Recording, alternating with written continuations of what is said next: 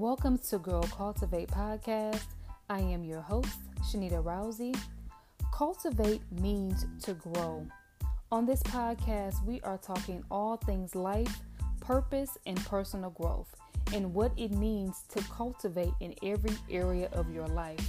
Our mission is to help you live from the inside out.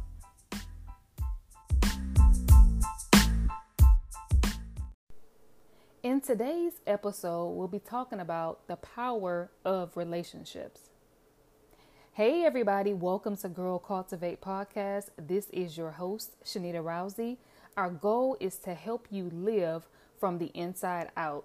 I hope that you guys are doing amazing in this season, in this space that we are in, trusting and believing God for everything understanding that no matter what we see, there's so much uh, disappointing news going around. There's so much pain that's in the airways. But I want you to know and understand that at the end of the day, God is still in charge. And so be encouraged. Continue to hold on to your faith and trust God wholeheartedly in this season. We are not quitting. We are not faithless. We are not hopeless, but we are remaining in a posture of readiness because we understand that we have the God Almighty on our side. And so today's life thought, thought of the day, is simply life reset. I really want you to take a look at your life. I really want you to take a look at what you have going on and begin to reset. Don't allow yourself to become overwhelmed. Don't allow yourself to get to a place where you are feeling all over the place, right? And even if you are, this is the perfect time as we're getting ready as of next week, entering into the fourth quarter. We have to begin to look at where we are and where we actually desire to be by the end of 2020. I know it's been a lot of things that's been shaky. I know a lot of plans were canceled. I know you feel like, oh my God, I got these kids, I got work at home, all these different things are happening but I want you to get back focused and really just think about one or two things that you want to work on to improve, to complete before the end of this year, whether it's business, whether it's ministry, whether it's in your relationships, whether it's with your children, whether it's a vacation, whatever it is, making sure that you are getting to a place where you're getting back on track with your goals and the things that you said you wanted to do. We are so easily persuaded to do everything else for everybody else instead of ourselves. So, women, I need you to focus. I need you to get back on it. What is the goal? What is the thing that you said you were going to do for you, for your life, for your vision? Do that thing, right? So, before we get into today's topic, we know we got to do the mantra, right? So, I am cultivating in regards to growing, right? We are in a space where we're growing we are developing. We are on a mission to constantly be better and be all that God has called us to be, right? So, Girl Cultivate mantra is I am courageous. I am unwavering. I am loved. I am thriving. I am intentional. I am validated. I am amazing. I am transforming. I am embracing me. So we're repeating that we're listening to that and we're really taking time to believe that no matter where you are on your journey, you are able, you are capable to do everything that God has called you to do. It doesn't matter how many mistakes, it doesn't matter your failures, it doesn't matter who doesn't believe. It's a matter about do you believe?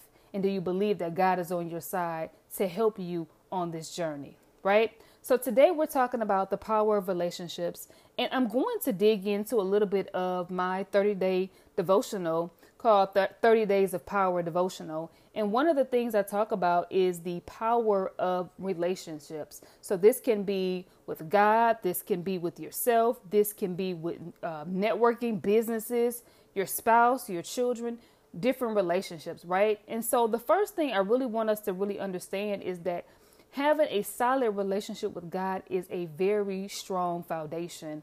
And so I know with so much going on, more at home activity, more things are not really as normal as we are so used to them being, but really getting to a place where you're taking time to set a time to be deliberate and intentional about your time with God.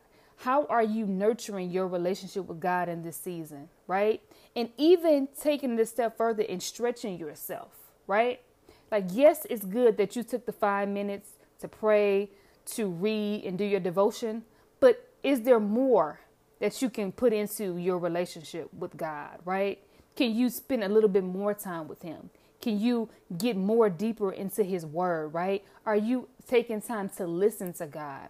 Because sometimes we get so caught up in praying to God and asking God for stuff and telling God what we want and what we need, but we don't take the time to listen to Him, right? So take some time right now just to think about like how can I better my relationship with God? It's kind of like with your spouse or any relationship you're in. You don't want the fire to go out. You want to keep it spicy. You want to keep it hot. So how are you doing that with God? Right? How are you letting God know that he's important to you? That you care about him? That you have time for him? Right? Are you making God feel as if he's the last one on your list? Does God feel neglected by you right now? Right? Think about that and begin to create a preventive plan for how you're going to get back at it. Right now, I'm reading the Fervent book by Priscilla Shirer, and I really love it because it's the strategies of deepening our prayer life and also writing down scriptures and writing down our own prayers of attack for different areas in our lives. So if you have not read that book, make sure you read it but just taking time to create a space for you to get deeper into that thing. And it talks about a prayer journal, right? So really taking some time to develop, you know, something that's really just personal between you and God, where you can put your your prayer requests, where you can write your scriptures down, where you can write your affirmations, your praise to God, however you want to design it. But it's just an opportunity for you to take your relationship with God to the next level. The second important relationship is with you. How is your relationship with you right now? Right? I don't want you to think about self care in a way of just getting your nails done and your hair done. But how are you mentally? How is your body? Have you been in pain? Right? Have you been ignoring some things that's going on in your body? Take care of yourself. Right? Develop yourself, right? Do you have some personal development books? Are you listening to things that's going to stretch you to push you to greater heights? Right? What is the area of weakness that you're dealing with right now? Have you gotten a resource to help you deal with that? This is the perfect time to really hone in and say, what do I need right now? Where am I weak? Where do I need to be strengthened? And begin to put a plan in place to work that thing so that way you can be overcoming some issues and not just keep declaring that you have them. But what are you doing to work on those issues? right? So I want to share with you five tips in regards to just any relationship, right? Things that you should be doing uh, more often than not, right? And so the first thing is be a good listener, right? So we talked about a relationship with God, learning to listen to Him, even with yourself, learning to listen to what you need, but also other relationships that, that you have, right? Do you find yourself guilty of always over talking? talking too much, never listening to the other person. Take some time to evaluate your listening skills and be willing to listen more and talk less. Because a lot of times, our frustrations, the things that we are angry about with the other person, is simply because we didn't listen. Right? So learn to listen. The second thing is be a giver in your relationships. Don't always be the one looking to receive, you know, wanting someone to meet your needs, your expectations. Be the kind of friend that checks up on your friends. Don't be the one always waiting for their text, their phone call. You can pick up the phone, right? you can text that friend. Let them know that you're thinking about them. Let them know that you are praying for them. Encourage them, right? So don't be just a receiver in your relationship, but learn to be a giver. And that doesn't have to be actual material things. It can be simply listening. It can be taking time to check on them. It can be taking time to watch their kids. Whatever the needs is in a relationship, find it and be willing to give. The third thing is to pray for your relationships. The enemy attacks any and all relationships, you have to make sure that you're constantly praying over your relationships, whether it's your spouse, your children, your parents, your siblings. Being intentional about praying for those relationships, praying that you guys get closer together, whatever tension is there, that it be removed. Get specific in regards to what's co- currently going on in your relationships, right? The fourth thing is be spontaneous.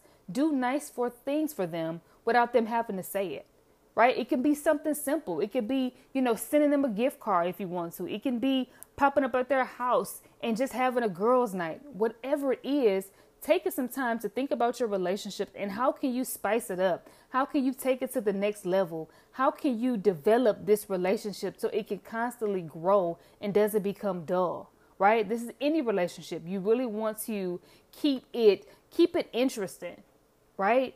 So that you are able to truly nurture that relationship, right? Sometimes you have to change based on what's going on, but definitely be willing to be better in your relationships.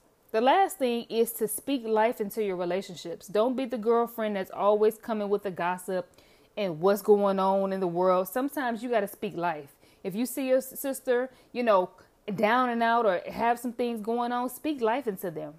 Remind them of who they are. Remind them of their calling. Right? Remind your husband, remind your spouse, remind your children of who they are. Don't get so caught up in, oh, they know already. Oh, they're saved like me. They got it. Oh, they, they post positive messages on Facebook. They're good. No, check on the people and speak life into your people, right? So these are just some simple things in regards to nurturing your relationships and making sure that we have powerful relationships. It doesn't always have to be the power couple that's doing powerful things, right? You can be powerful in your relationship with God, with yourself, with your friends, with your siblings, with your children, really taking your relationships to the next level, right? So I pray that this podcast has been helpful and encourages you to take it up a notch. Level up in some area of your life in regards to your relationships. Think about some things that you can do this week to be better at your relationships, right? Starting with God, yourself, and then others, right? So until next time, girl, cultivate.